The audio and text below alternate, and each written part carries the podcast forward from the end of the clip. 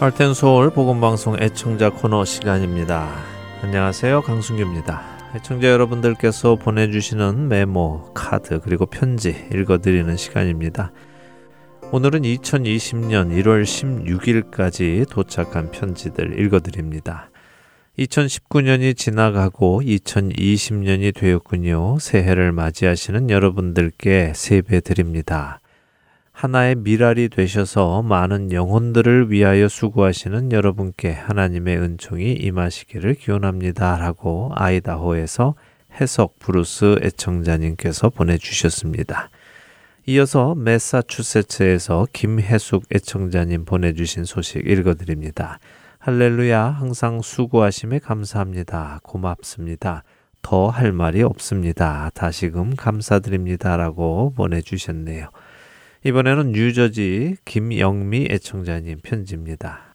안녕하세요. 뉴저지에 사는 애청자 김영미입니다. 보내주시는 CD 가끔 건너뛰기는 하지만 잘 받고 열심히 말씀대로 실천하며 살려고 노력 중입니다.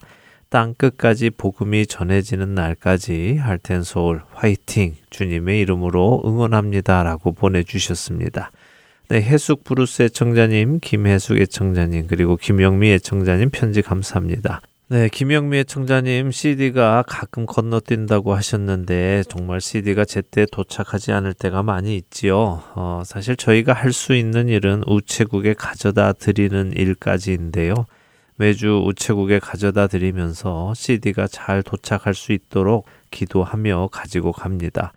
여러분들께서도 함께 기도해 주시기 바랍니다. 공들여서 만들어 보내드리는 CD 배달 사고 없이 모든 청취자분들께 잘 전달이 될 수 있도록 기도 부탁드립니다.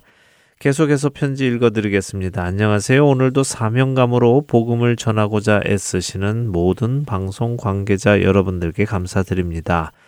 사실 저는 그동안 CD를 받기는 해놓고 제대로 듣지 못하고 있다가 최근에 비로소 CD를 제대로 듣기 시작했습니다. 요즘 정말 많이 은혜 받으며 하루 종일 듣고 또 듣고 합니다. 그동안 많은 건강상의 어려움과 사랑하는 남편을 떠나보내는 힘들고 마음 아픈 과정을 말씀으로 위로받으며 힘을 내고 있습니다. 라고 일리노이에서 김용남 애청자님께서 보내주셨습니다. 김용남 애청자님 편지 감사합니다. 모든 것은 때가 있다고 하지요. 어려운 상황 속에서 하나님의 은혜와 위로가 함께 하신다니 감사하네요. 늘 하나님의 은혜 안에 거하시기를 기도드립니다. 여기서 찬양 한 곡 듣고 계속하지요. 신청곡입니다. 1년 동안 진실한 사랑으로 복음을 전해 주셔서 감사드립니다. 자녀는 없지만 저는 1부부터 5부 방송까지 매주 애청하고 있습니다. 늘 은혜의 말씀 준비해 주시고 나누어 주셔서 감사드립니다. 각처에서 목회하시는 목사님들과 복음방송 식구들 그리고 복음을 전하기 위해 동역하시는 모든 봉사자분들과 함께 듣고 싶습니다. 하나님께서 부어주시는 능력과 지혜로 올 한 해도 하나님의 말씀을 전해주세요. 지난 한 해 동안 부어주신 하나님의 은혜에 감사드리면서 하나님의 은혜 찬양 신청합니다. 라고 미조리주에서 강막숙 애청자님께서 신청해 주셨습니다. 네, 기도해 주신 대로 하나님께서 주시는 능력과 지혜로 올 한 해도 하나님의 말씀 전하도록 하겠습니다. 찬양 듣고 오겠습니다. 하나님의 은혜.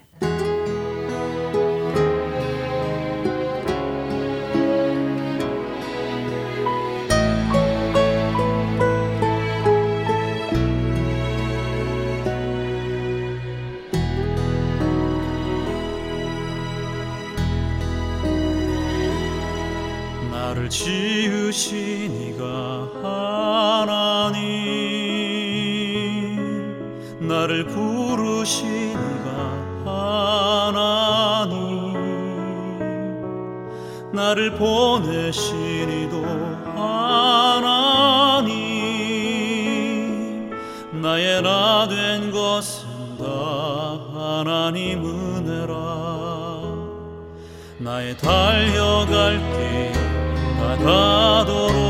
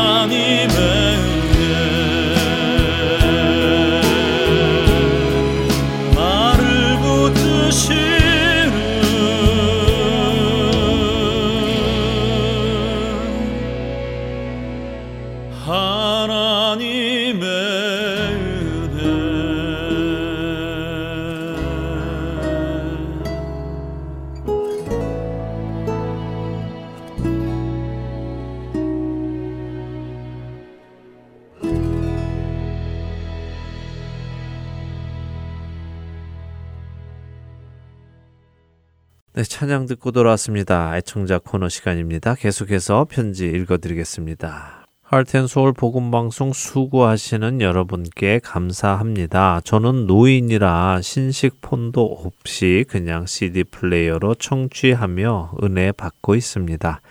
청취한 후에 이곳 그로서리 마켓에 갖다 놓으나 별로 가지고 가는 사람은 없습니다. 감사합니다. 라고 인디아나에서 장진옥 애청자님 보내주셨습니다. 네, 괜찮습니다. 신식폰 없으셔도 계속해서 하나님 말씀 들으실 수 있도록 CD 보내드리겠습니다. 본인이 들으시고 은혜 받으셔서 또 누군가에게 전해주고 싶으셔서 이렇게 그로서리 마켓에 가져다 놓으시는 것 같은데요. 그 마음이 참 감사하네요.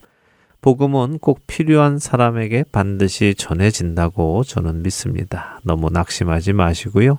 때를 얻든지 못 얻든지 삶 속에서 늘 예수님을 전하며 살아가시는 장진옥 애청자님 되시기 기도드립니다. 다음 편지 읽어드리겠습니다. 시카고 빛된 교회의 이목현 목사님께서 소식 보내주셨습니다. 안녕하세요. 수고 많으십니다. 2019년도 방송 선교 헌금을 보내드립니다. 감사합니다. 라고 하셨네요. 이렇게 목사님께서 직접 방송 선교의 마음을 같이 해주시니 감사드립니다. 목사님의 사역과 교회에도 늘 하나님의 영광만이 나타나기를 기도드립니다. 이제 마지막 편지 읽어드리겠습니다. 작년 한 해 동안에도 방송을 통해 말씀을 전해주신 하트앤서울 복음방송 모든 분들께 진심으로 감사드립니다. 저는 한국 노인분들을 모시고 하루에 4시간 정도 운전하며 근무를 합니다. 그 시간 동안 하트앤소울 복음 방송을 듣기에 항상 기쁘고 즐겁게 일하며 전도하고 있습니다. 금년 한 해도 모든 사람들에게 기쁨이 되고 소망이 되는 방송이 잘 제작되어서 더 많은 사람들에게 전도되는 선교회가 되시기를 기원합니다. 신청곡 한 곡 방송해 주시면 잘 듣겠습니다. 찬송가 사철의 봄바람 불어있고 신청합니다. 같이 듣고 싶은 가족이 있습니다. 뉴욕에 사는 큰아들 전승규 가정, 발티모어에 사는 작은아들 전승현 가정입니다. 감사합니다. 메릴랜드에서 전복배 드림 하시면서 전복배 청자님 편지 보내주셨습니다. 잘 계시지요? 큰아드님 이름이 저하고 같군요. 별로 흔치 않은 이름인데요. 네. 이렇게 가족들이 서로 다른 곳에 살고 계셔도 방송을 통하여 하나 될 수 있다면 참 좋겠네요. 네. 전복배 청자님 그리고 아드님 가정들 함께 듣겠습니다. 사철의 봄바람 불어있고 들으신 후에 주안의 하나 사부로 이어드리겠습니다. 해청자 코너 마치겠습니다. 감사합니다. 안녕히 계십시오.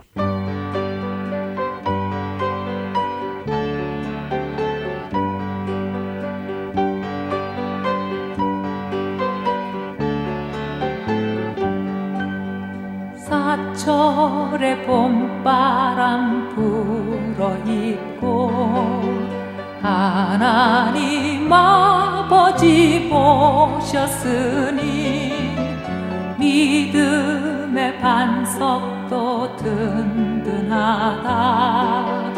우리 집 즐거운 동산이라 고마워라. 임마누엘 예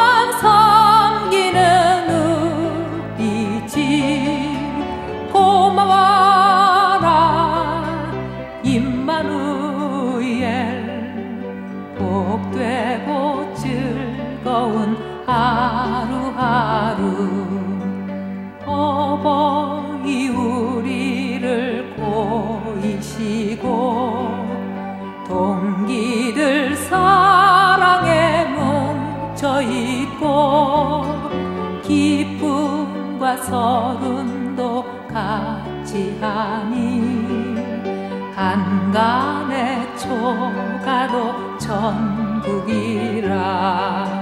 고마워라 임마누엘 예수만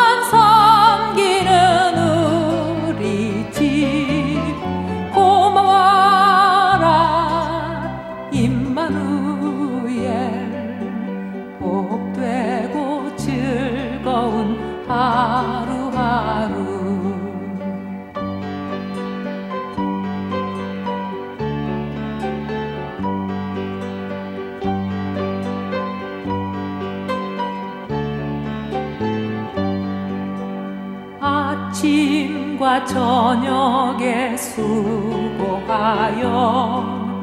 다 같이 일하는 온 식구가 한 상에 둘러서 먹고 마셔. 여기가 우리의 낙원이라. 고마워라 임마누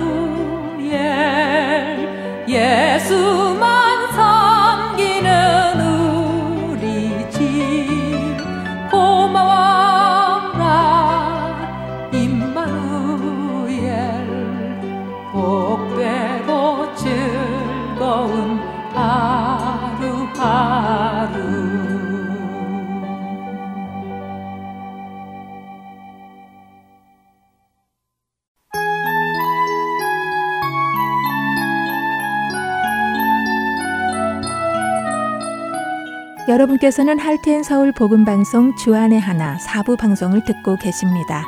주안의 하나 사부에서는 지난 방송들 중에서 신앙에 도움이 될 만한 프로그램을 모아서 다시 방송해 드리고 있습니다. 이번 시즌에는 2014년에 방송된 아나크리노 시즌2와 2015년에 방송된 성경 속 질문들, 그리고 2018년에 방송된 살며 생각하며가 준비되어 있습니다. 아나크리노 시즌2로 이어집니다.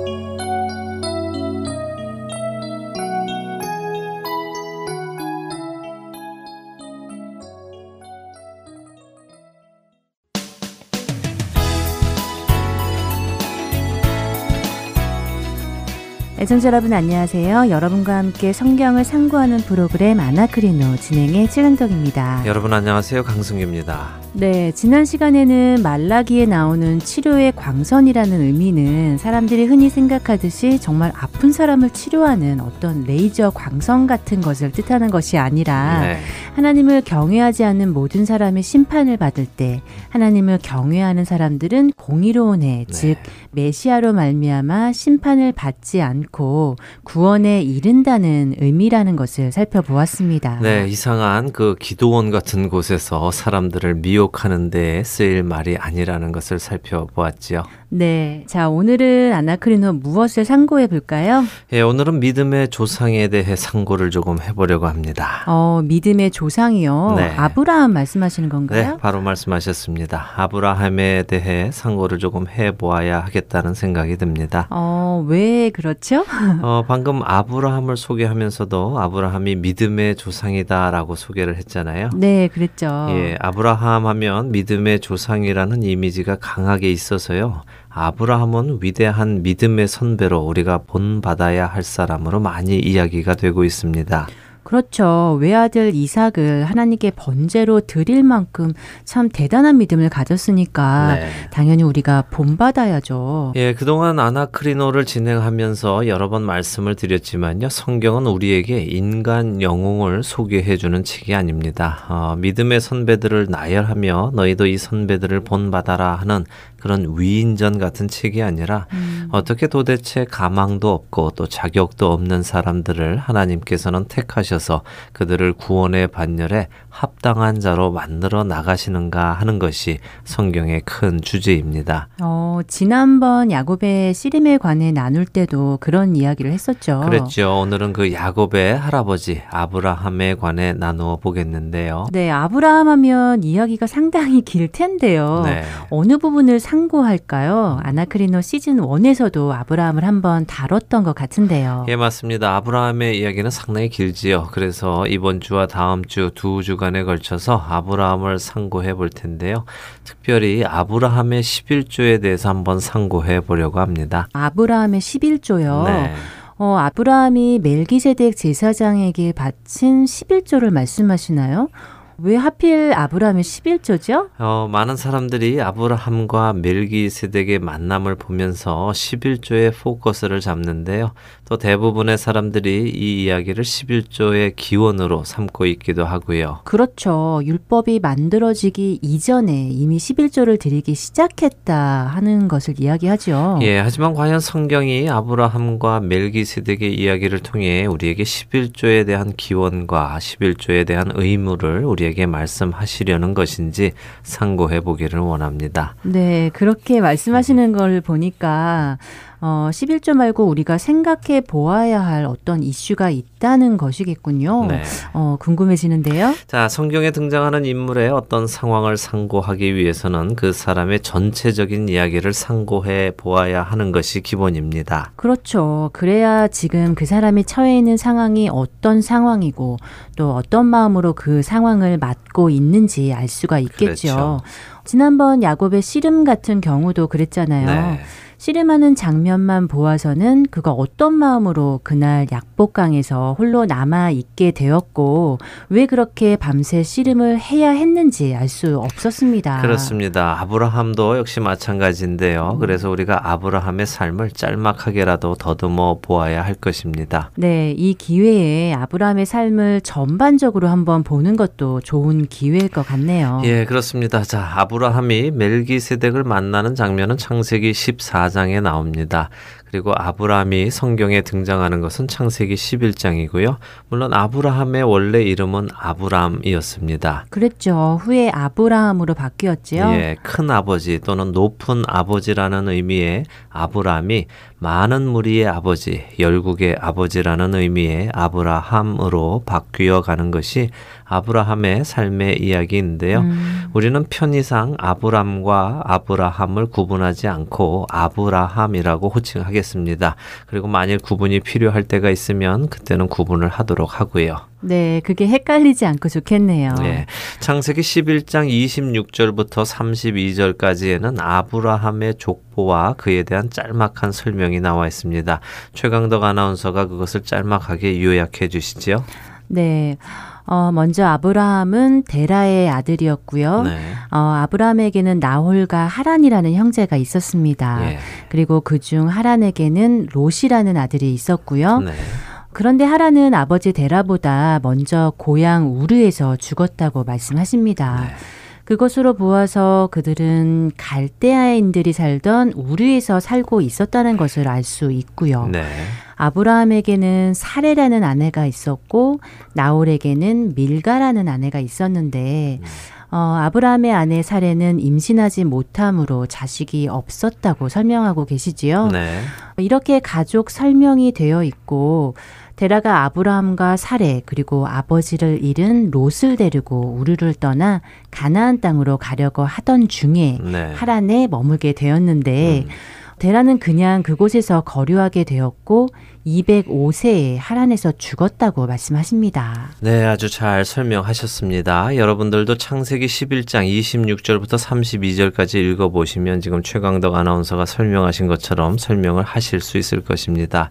자, 믿음의 조상인 아브라함의 시작입니다. 노아의 아들 셈의 후손인 데라, 그리고 그 데라의 아들 아브라함의 이야기이죠. 갈대아 우르를 떠난 것은 아버지 데라에 의해서입니다. 왜 그랬는지는 모르지만 11장 31절에 보면 데라가 우르를 떠나 가나안 땅으로 가고자 했다고 되어 있습니다. 음. 하지만 가던 중에 하란에서 멈추었고 그곳에서 거류하게 되었다. 즉 자리를 잡고 살게 되었다는 것이지요. 그리고 32절에는 그가 205세에 하란에서 죽었다고 이야기합니다. 그리고 바로 다음 장인 12장에 가면 하나님께서 아브라함에게 처음으로 말씀하시는 장면이 나옵니다. 12장 1절을 한번 읽어 주시죠. 네. 여호와께서 아브라함에게 이르시되 너는 너의 고향과 친척과 아버지의 집을 떠나 내가 내게 보여줄 땅으로 가라. 예. 와, 바로 그 유명한 아브라함을 부르시는 장면이군요. 그렇습니다. 자, 우리가 이제 성경을 그냥 읽어 나가면요. 지금 11장 마지막 절은 데라가 205세에 죽었다는 이야기가 나오고요. 네. 다음 절인 12장 1절은 하나님께서 아버지 데라가 죽었으니까 아브라함에게 이제 떠나라고 말씀하시는 것처럼 들립니다. 네, 자연스럽게 그렇게 들리는데요. 예, 그런데 사실 11장 26절에 보면 데라가 70세에 아브라함을 낳았다고 있다고 말씀하십니다.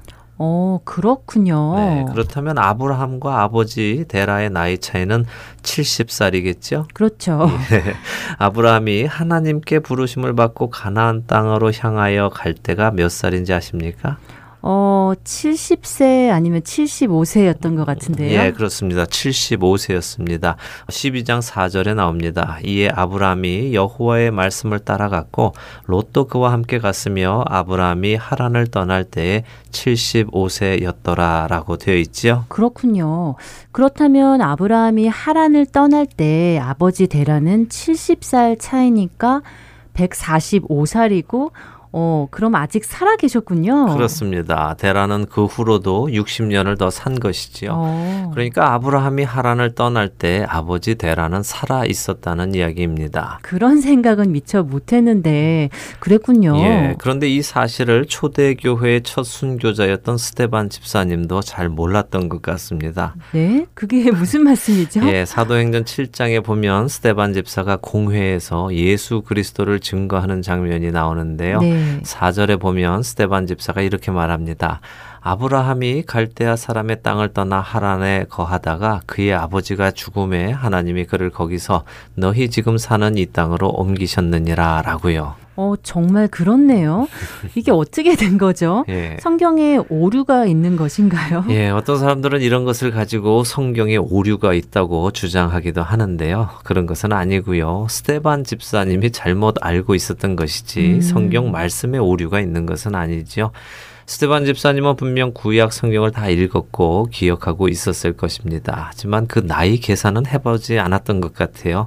그냥 데라가 죽었다는 말씀 이후에 하나님께서 아브라함에게 떠나라고 명령하셨다는 말씀이 이어지니까 자연스럽게 그렇게 이해하고 있었던 것 같습니다. 음, 충분히 그럴 수 있겠네요. 네.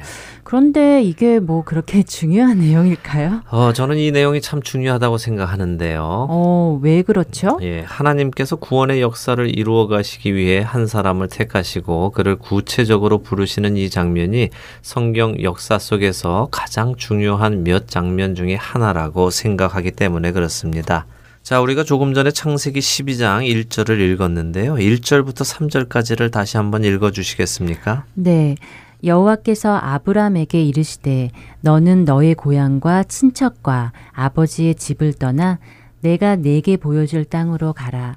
내가 너로 큰 민족을 이루고 내게 복을 주어 내 이름을 창대하게 하리니 너는 복이 될지라. 너를 축복하는 자에게는 내가 복을 내리고 너를 저주하는 자에게는 내가 저주하리니 땅의 모든 족속이 너로 말미암아 복을 얻을 것이라 하신지라. 네, 아브라함을 통해서 땅의 모든 족속이 어떤 복을 받습니까? 어, 그야 물론 예수 그리스도를 통한 영원한 생명의 복을 받을 것이죠. 그렇습니다. 바로 그 약속을 아브라함에게 지금 처음으로 선포하시는 것입니다. 음, 아브라함은 지금 하나님께서 무슨 말씀을 하시는지 전혀 감을 잡을 수 없는 상태입니다. 하나님께서 처음 나타나셔서 말씀하시기 때문이지요. 음. 하나님의 음성을 처음 듣는 것입니다. 자, 이제 왜 이 이야기가 중요한지를 상고해 보겠습니다. 우리는 흔히 하나님께서 아브라함 에게 고향과 친척과 아버지의 집을 떠나라고 했다고 알고 있습니다. 네, 그렇게 말씀하시고 계시잖아요. 예, 그런데 여기서 고향이라는 단어의 원어는 에레츠라는 히브리어로요, 땅이라는 의미를 가지고 있습니다. 네. 그래서 소유지, 대륙, 토지 이런 의미와 함께 또 나라라는 의미도 가지고 있고요. 네, 그런데요. 어, 그런데 아브라함의 고향은 갈대아 우르지요. 음, 그렇죠. 예. 지금 아브라함이 있는 곳은 하란입니다. 자신의 고향이 아니지요. 음, 아브라함은 자신의 고향은 이미 떠났습니다. 이미 떠난 고향을 하나님께서 다시 떠나라고 하시는 것이 아니라는 것이죠. 아, 그러니까 고향 우르를 떠나라고 하시는 말씀이 아니라 지금 살고 있는 하란 땅을 떠나라. 내가 가지고 있는 소유로부터 떠나라라고 말씀하시는 것이라는 얘기군요. 네, 그렇습니다. 그래서 영어 성경들은 이것을 country 혹은 land로 번역을 하고 있습니다. 음, 지금 하나님께서 아브라함에게 하시는 이 말씀을 잘 알아들어야 하는데요. 어, 그래야 하나님의 말씀을 지킬 수 있으니까요. 네. 아버지 데라와 조카 롯 그리고 자기의 아내 사라와 함께 하란에 살고 있는 아브라함에게 하나님께서 떠나라고 하시는데 그가 떠나야 할 것이 세 가지였습니다. 첫째는 자기가 지금 살고 있는 그 땅 하란이고요. 두 번째는 친척입니다. 그리고 세 번째는 아버지의 집입니다. 음, 그런데 아브라함이 세 가지 중에 두 가지만 떠납니다. 어떤 것입니까? 네, 하란과 아버지의 집이네요. 그렇죠. 아직 아버지가 살아 계실 때 아브라함에게 하나님께서 나타나셔서 떠나라고 하시는 것입니다. 음, 아브라함이 의지하고 살아가는 모든 것을 버리고 하나님만을 의지하는 자리로 떠나가라고 하시는 것이지요. 음. 만일 아브라함의 아버지가 돌아가신 상태였다면 아브라함에게 그곳을 떠나는 것은 그렇게 어렵지 않았을 것입니다. 그렇겠네요. 예, 우리가 여기서 기억해야 하는 것은 하나님께서는 무작정 떠나라고 또 잔말 말고 떠나라고 하시지 않으셨다는 것입니다. 네, 그렇네요. 하나님께서 왜 떠나게 하시는지 이유를 말씀해 주시고 계시네요. 그렇습니다. 그 이유가 뭡니까? 어, 아브라함으로 큰 민족을 이루고 그의 이름을 창대하게 하실 것이고 네. 또 그가 땅의 모든 족속에게 복이 되는 사람으로 만들 것이기 때문이군요. 네, 그렇습니다. 하나님께서는 아브라함에게 그렇게 하나님의 계획을 말씀해 주시며 그에게 떠날 것을 이야기하십니다. 음. 아브라함이 하나님의 그 말씀을 이해하던 하지 못하던 말이죠.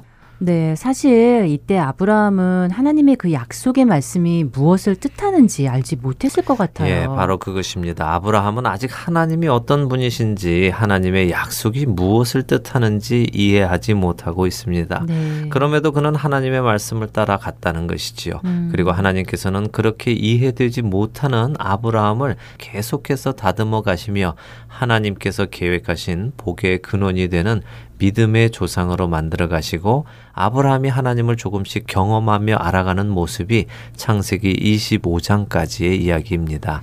어, 그렇네요.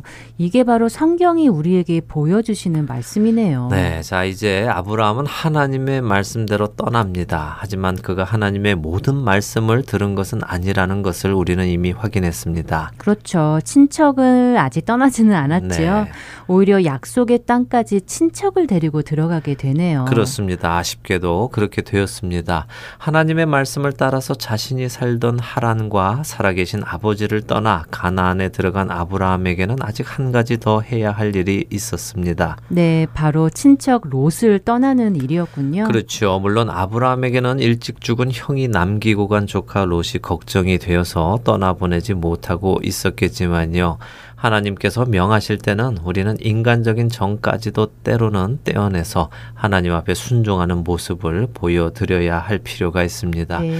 어쨌든 아브라함이 하나님의 말씀을 듣지 않고 친척 롯을 떠나지 않고 있으니까 어떤 일이 벌어집니까? 어, 글쎄요. 어떤 일이 벌어지죠? 예, 약속의 땅에 가기는 갔는데 행복이 시작되어야 할 그 약속의 땅에 기근이 들게 된 것입니다. 음. 창세기 12장 10절이죠. 그 땅에 기근이 들었으므로 아브라함이 애굽에 거류하려고 그리로 내려갔으니 이는 그 땅에 기근이 심하였음이라. 아, 그래서 기근이 든 것이군요. 네. 기근이 들면 함께 살기 힘드니까 자연스럽게 떨어져서 살아야 하는 것인데 네. 그런데 아브라함은 오히려 조카 롯을 데리고 애굽으로 내려가는 결정을 하네요. 예, 바로 이런 부분에서 우리는 성경이 무엇을 설명하고 계시는지를 꿰뚫어 보아야 하는 것입니다. 아브라함은 아직 하나님을 모르고 있다는 것이죠. 음. 그러니까 자신에게 찾아온 기근을 자신의 방법으로 헤쳐보겠다고 애굽으로 가 기로 결정을 하는 것입니다. 네. 하나님을 경험한 사람은 이런 경우 하나님께 여쭐 것입니다. 주님, 주님이 분부하신 대로 이곳에 왔습니다. 그런데 기근이 찾아왔습니다. 무슨 뜻이지요? 제가 어떻게 하기를 바라십니까? 라고 하나님께 여쭈어야 하는데 음. 아직 미숙한 아브라함은 스스로 애굽으로 가기로 결정을 하는 것입니다. 그리고 걱정이 되니까 아내를 누이라고 속이자고 작전까지 짜게 되는 것이고요. 네, 저는 여자로서 아브라함의 이 모습이 항상 너무 실망스럽더라고요. 네. 어쩌면 그렇게 자기 목숨을 구하기 위해서 아내를 누이라고 거짓말까지 할 수 있는지 네. 어, 남자라면 정말 죽더라도 자기 아내를 지켜주어야 하는 것 아닌가요? 예, 뭐 너무 흥분하시지 마시고요. 네. 맞는 말씀입니다. 하지만 다시 말씀드리지만 아브라함에게 실망할 일이 아닙니다. 사람이 하나님을 의지하지 않고 자신을 의지하게 되면 나오는 생각의 수준이 이 정도인 것이지요. 네. 스스로 자신을 지킬 수 있는 방법은 이런 방법뿐인 것입니다. 음, 이제 이렇게 작전을 짜고 갔는데 정말 그런 바람에 사라는 바로의 궁으로 가게 되었고요. 바로는 감사의 표시로 아브라함에게 양과 소와 노비와 암수 나귀와 낙타를 주었다고 16절은 말씀하십니다. 정말 거짓말을 해서 아내는 빼앗기고 재산은 불어났군요. 예, 뭐 여전히 아브라함에게 화가 많이 나신 것 같습니다. 네. 그런데 아브라함을 보시지 말고요. 하나님의 손길을 보도록 하는 게 좋겠습니다. 알겠습니다. 네, 17절에는 하나님께서 사라의 일로 바로와 그 집에 큰 재앙을 내리셨다 고 하십니다. 이에 놀란 바로가 아브라함을 책망하며 그의 아내와 모든 소유를 어, 보내준다는 것이 12장 끝까지의 내용입니다. 네, 정말 하나님께서 도와주셨으니 망정이지 아니면 아브라함과 사라 둘 다 정말 큰일 날 뻔했네요. 그렇고 말고요. 하지만 또 그것이 포인트입니다. 하나님의 보호하심과 인도하심 그것이 아브라함의 삶에 나타나는 하나님을 알아가는 것이지요. 네. 때때로 어떤 분들은 아브라함이 애굽에서 축복받고 부자가 되어서 나았다고 하시는 것을 어, 말씀하시는데요. 그런 해석은 참 아쉬운 해석입니다. 축복이 물질이 늘어나는 것이라 고 생각하기 때문에 그런 해석을 하는 것인데요. 성경은 그 일이 하나님의 축복이었다고 말씀하시지 않습니다. 그렇기에 그렇게 해석해서는 안 될 것입니다. 그렇군요. 성경이 말씀하시지 않는 것을 우리가 그렇게 말해서는 안 되겠네요. 네. 자, 이렇게 애굽에서 나오게 된 아브라함과 롯에게는 생각지 못했던 일이 일어나게 되는데요. 어, 어떤 일이죠? 예, 어떤 일인지는 오늘 시간이 다 되었으니까요. 다음 주 이 시간에 계속해서 말씀 나누도록 하겠습니다. 네. 어, 아쉽네요. 이렇게 되면 맥이 끊어지는데 네. 다음 주에 가면 오늘 내용을 잊어버리기도 하고요. 예, 저도 이해합니다. 하지만 방송 시간이라 라는 것이 또 있으니까요. 양해해 주시고요. 대신 주중에 오늘 방송의 내용을 생각하시면서 창세기 11장부터 25장까지의 내용을 읽어보시면 지금껏 보시지 못했던 아브라함의 모습과 하나님의 섬세하신 손길들이 보이실 것입니다. 부디 꼭 그렇게 하시고 다음 주 이 시간에 다시 만나 뵙기를 소원합니다. 네, 아쉽지만 그렇게 한 주를 준비하시며 다음 시간을 기다리도록 하겠습니다. 한 주간도 주님의 말씀을 가까이에 놓으시고 묵상하시며 하나님의 음성을 들으시는 여러분들 되시기 바라며 오늘 아나크리노 마치도록 하겠습니다. 안녕히 계세요. 다음 주에 뵙겠습니다. 안녕히 계십시오.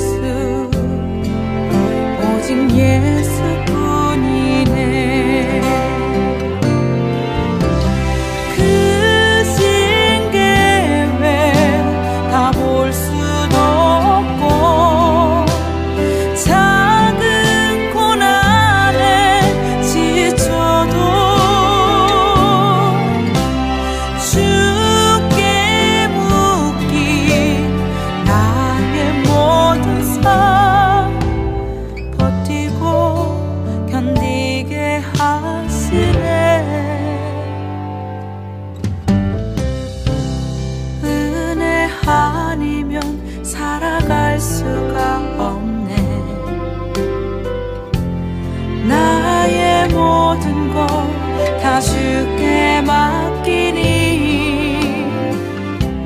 참된 평안과 위로 내게 주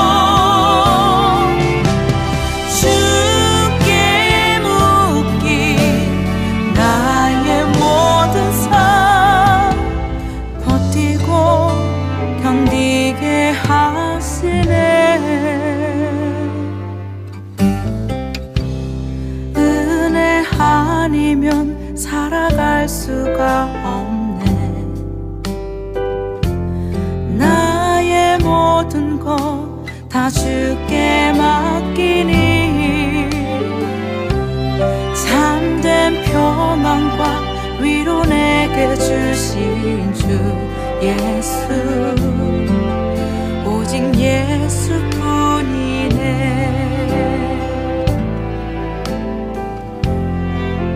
오직 예수뿐이네.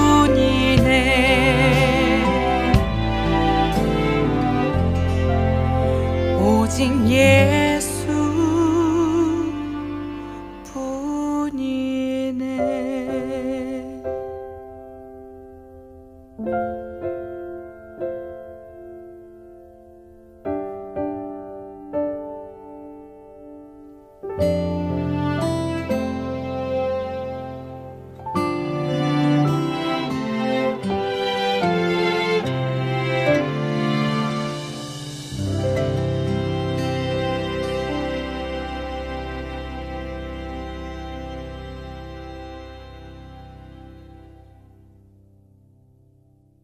계속해서 성경 속 질문들 함께 들으시겠습니다.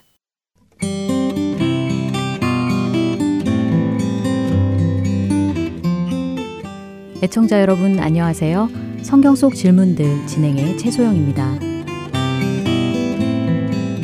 지난 시간에는 열왕기상 18장에 나오는 엘리야의 질문 너희가 어느 때까지 둘 사이에서 머뭇머뭇하려느냐 하는 말씀을 함께 살펴보았는데요.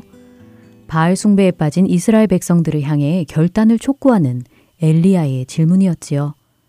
하나님을 대적하는 850명이나 되는 바알과 아세라의 선지자들, 그리고 하나님과 바알 사이에서 머뭇머뭇하며 영적 타락에 빠진 이스라엘 백성들.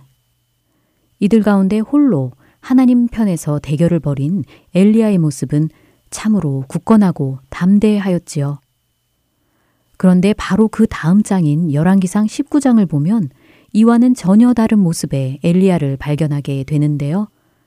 18장에서 보여준 용감하고 담대한 믿음의 모습은 사라지고 두려움에 빠져 멀리 도망치는 엘리야를 보게 됩니다. 그리고 이렇게 연약하여진 엘리야에게 하나님은 질문을 던지시는데요. 성경 속 질문들, 오늘 함께 나눌 말씀은 바로 하나님께서 엘리야에게 물으신 이 말씀입니다.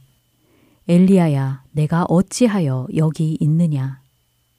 갈멜산 대결에서 승리한 이후 엘리야는 그곳에 있던 바알의 선지자들을 모두 죽입니다.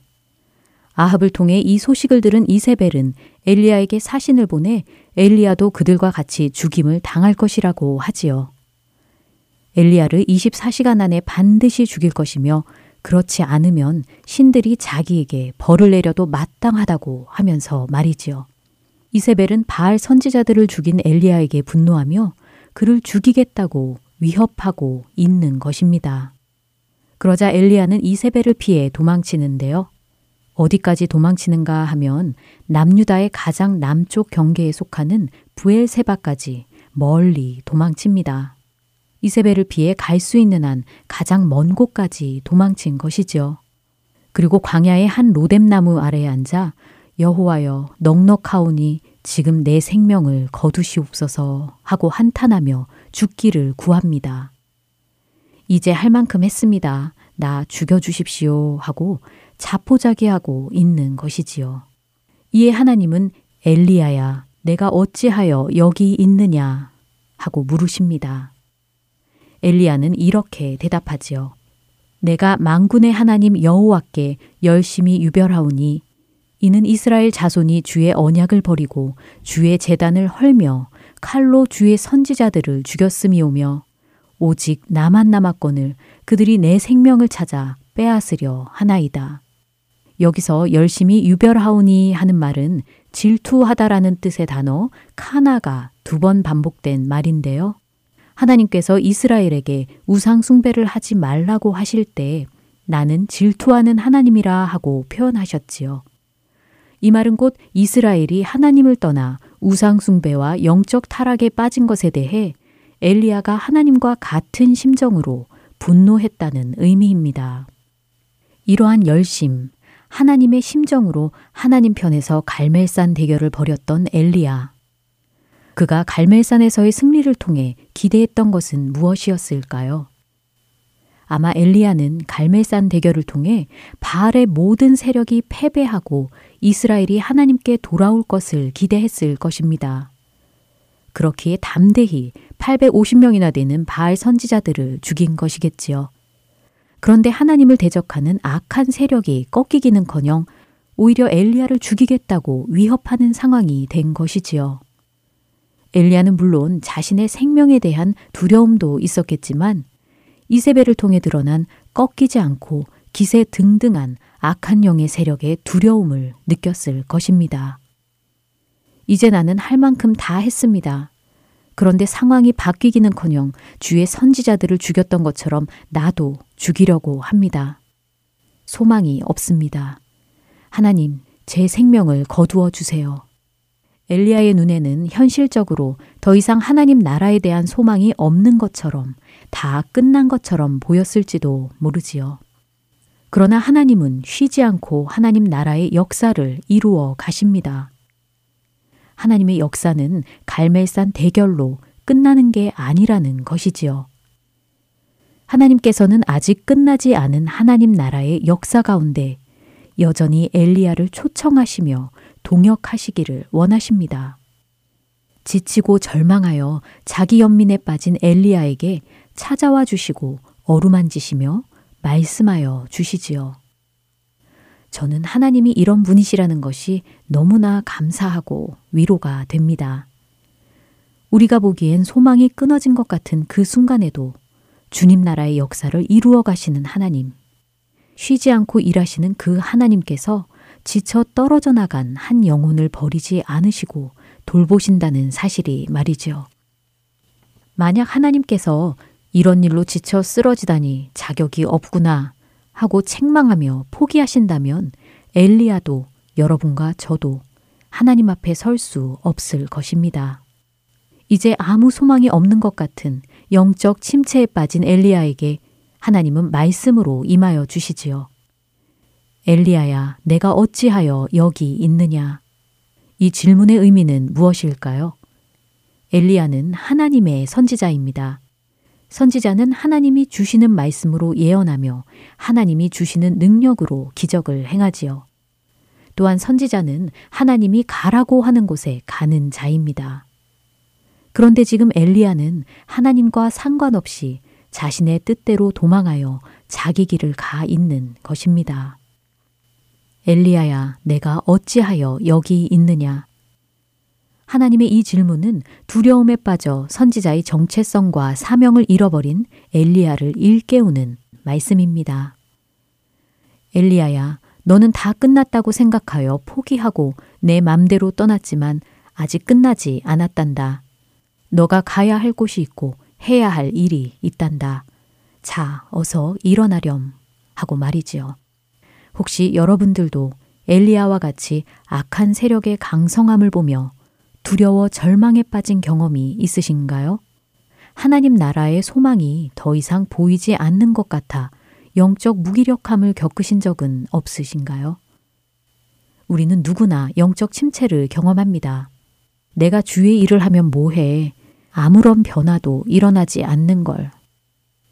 아무리 기도하고 전도해도 돌아오지 않는데 그렇게 할 필요가 있을까? 내가 기도한다고 이 사회가 바뀌지도 않을 텐데. 이러한 한숨과 절망의 고백은 누구나 한 번쯤 해 봤을 것입니다. 사람들은 절망과 영적 침체에 빠질 때 뭔가 강한 하나님의 응답을 바라는 경향이 있습니다. 이왕이면 초자연적이고 드라마틱한 것을 체험하여 그 확실함을 통해 나의 불확실한 상태를 극복하고자 하는 것이지요. 그러나 엘리야에게 임하신 하나님을 통해 기억해야 할 중요한 것이 있습니다. 엘리야가 그의 삶에서 가장 깊은 영적 침체 가운데 있을 때 하나님은 도리어 세미한 소리로 임하셨다는 것이지요. 산을 가르고 바위를 부수는 강한 바람 가운데 계시지 않으시고 지진과 불 가운데 계시지 않으셨습니다. 세미한 소리, 엘리야야, 내가 어찌하여 여기 있느냐 하는 말씀으로 임하셨지요. 하나님은 세미한 음성으로 말씀하셨지만 그 말씀의 능력은 굉장한 것이었습니다. 죽기를 바라던 엘리야가 그 자리에서 돌이켜 하나님이 지시하는 곳으로 가게 하였으니까요. 여러분과 저도 세미한 음성으로 임하시는 하나님의 말씀을 듣기를 바랍니다. 깊은 절망과 침체에 빠질지라도 주님 나라의 역사를 멈추지 않으시는 변함없으신 하나님을 바라보시길 간절히 소망합니다. 성경 속 질문들 오늘 시간은 여기서 마칩니다. 저는 다음 이 시간에 성경에 나온 다른 질문과 함께 다시 찾아뵙도록 하겠습니다. 여러분 안녕히 계세요.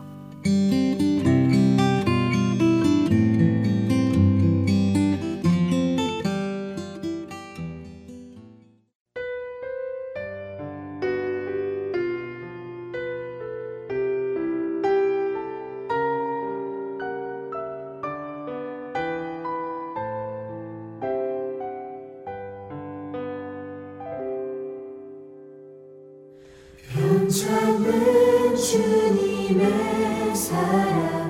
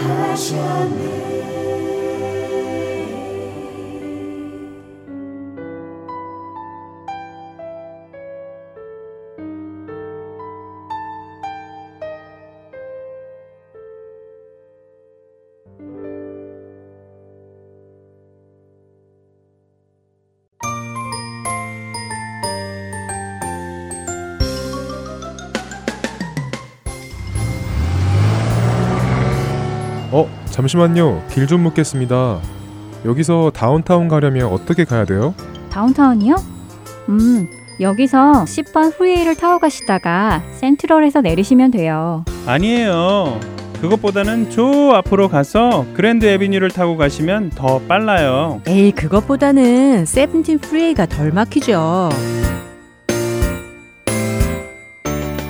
다운타운으로 가는 길은 여러 가지입니다. 그러나 하나님께 가는 길은 오직 한 길밖에 없습니다. 바로 길이요 진리요 생명 되신 예수 그리스도를 통해서만입니다.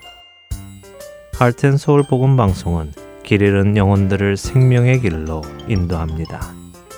영혼을 살리고 세우는 할텐 서울 복음 방송 홈페이지 www.heartandsoul.org와 스마트폰 앱으로 만나실 수 있습니다.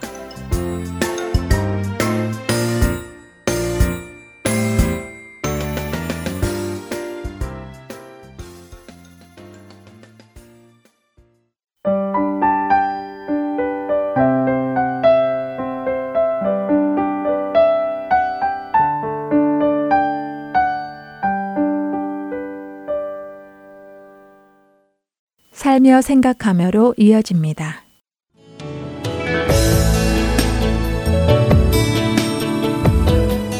여러분 안녕하세요. 살며 생각하며 진행의 김순혜입니다. 내일 티타임은 8시 30분이에요. 내일 봬요. 골프를 마치고 나오면서 내일 다시 만나자는 인사로 헤어집니다. 안 하던 운동을 하자니 발바닥부터 시작해서 온몸이 다 욱신거리는데도 약속이 되어 있어서 골프장으로 발걸음을 옮깁니다. 전도하려고 골프장에 나가고 있었기에 아파도 안 아픈 척, 못해도 잘하는 척 하며 다니고 있었습니다. 결혼 전 직장 다니면서 헬스 대신 배워둔 골프가 이렇게 또 쓰이는구나 하며 감사하면서 말이지요. 한국에서 오신 많은 분들이 골프에 관심을 가지고 계시고 또 실제로 대부분의 시간을 골프장에서 보내는 것을 보았기에 공통의 대화를 하려면 그 생활을 알아야 했고 그 가운데 친밀해져서 교회에 빠지지 않고 나오라고 권면할 수 있었어였습니다. 믿지 않는 분이라도 골프 얘기를 하다 보면 어느새 친숙해져서 자연스레 교회에서 뵙자고 하기도 했지요. 그렇게 복음의 씨만 뿌리고 열매는 하나님이 맺게 하실 것을 믿으며 다녔습니다. 골프 코스를 돌다 보면 인생을 보는 것 같아서 또한 좋았습니다. 어느 때는 내 마음대로 잘 이루어지는 듯 하다가 또 어느 때는 욕심이 과해서 이곳저곳으로 마구 날아다니는 공을 찾으러 다니기도 하고 잠언 16장 9절을 사람이 마음으로 자기의 길을 계획할지라도 그의 걸음을 인도하시는 이는 여호와시니라 라는 말씀이 절로 떠오르며 깊이 묵상하기도 합니다. 이렇게 주중에는 매일 골프를 치러 나가다 보니 날씨를 체크하는 것이 일상이 되었지요. 내일은 비가 오지 않아야 할 텐데, 너무 뜨겁지 않아야 할 텐데 하면서 말입니다. 그러다 문득 마태복음 16장 2절에서 3절에 예수께서 대답하여 이르시되 너희가 저녁에 하늘이 붉으면 날이 좋겠다 하고 아침에 하늘이 붉고 흐리면 오늘은 날이 굳겠다 하나니 너희가 날씨는 분별할 줄 알면서 시대의 표적은 분별할 수 없느냐는 말씀이 떠오릅니다. 날씨에는 이렇게 관심을 가지면서도 그 날씨를 주관하시는 주님을 얼마나 바라보고 있는지 스스로 생각해 보기도 합니다. 골프는 공을 멀리 바르게 보내려면 힘을 빼야 하는 운동이기에 하나님의 스윙에 나를 맡기는 것이 어떤 의미인지도 깨닫기도 하지요. 이렇게 많은 것을 지혜롭게 생각나게 하시는 분께 감사하며 열심히 골프장을 다녔지요. 그런데 문제가 생겼습니다. 아직 주님을 모르는 사람들을 전도하기 위한 목적으로 골프장을 다니던 제가 어느 순간부터 골프 자체에 빠지기 시작한 것입니다. 안 믿는 친구를 어떻게든 교회로 데려와 보겠다는 결심은 어디로 가고 어떻게 하면 좋은 점수를 얻을까 하는 욕심이 생기기 시작했고 조금이라도 좋은 성적이 나오면 사람들의 칭찬에 으쓱해지기 시작했습니다. 더 큰 문제는 매너 없는 행동을 하는 사람들을 은근히 무시하기 시작했고 그런 사람들과는 어울리고 싶어 하지 않는 모습이 제 안에 나타나기 시작한 것입니다. 이러다 보니 어느새 만나는 고정 골프 멤버가 형성되어 있더라고요. 더 이상 많은 사람들과 교제하지 않게 되었습니다. 어쩌다 새로운 멤버와 골프를 치게 되면 제 컨디션을 포기해야 하고 또 대화도 진지한 것보다는 골프에 도움되는 얘기만 하게 되었습니다. 그렇게 많은 시간을 투자해서 고작 남는 것이 이런 것이라니. 아, 이것이 아닌데. 그러면서 골프로 전도하겠다고 시작했던 자신을 돌아봅니다.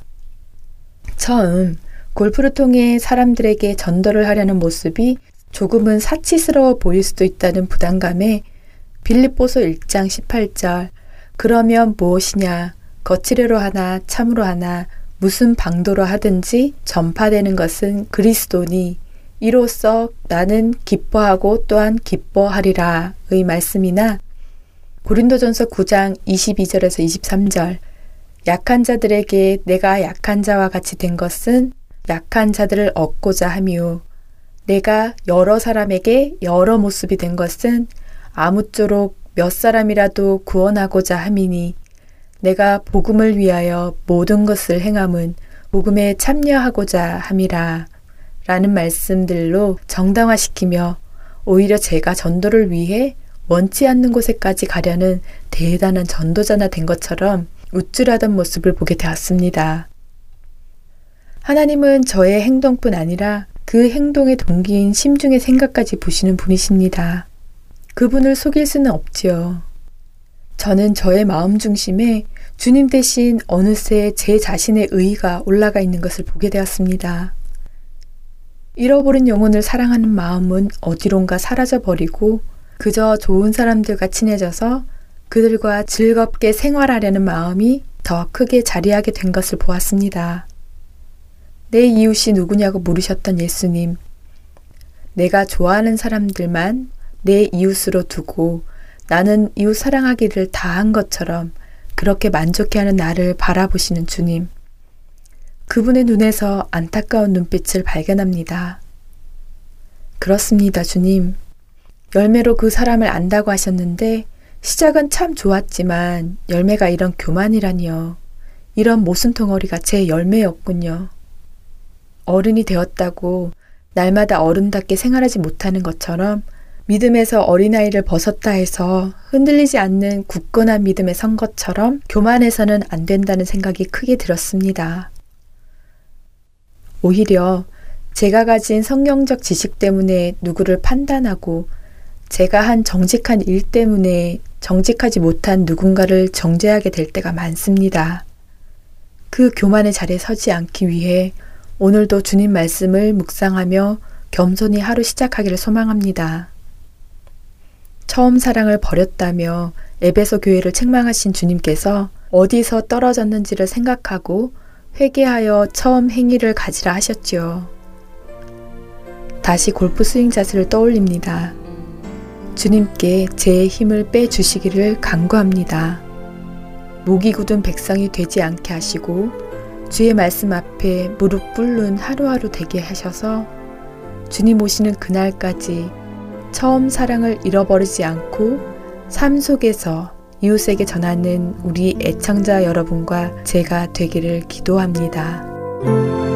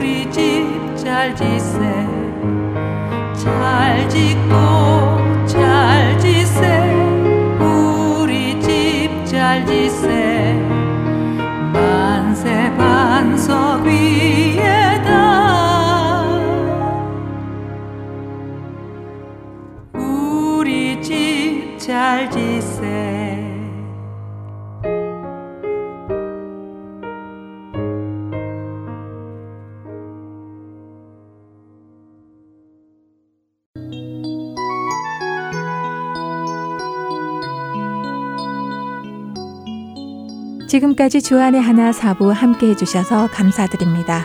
다른 지난 방송들을 더 듣고 싶으신 분들은 홈페이지 w w w 할 t n 서울 o r g 에서 특별 방송을 클릭하셔서 들으실 수 있습니다.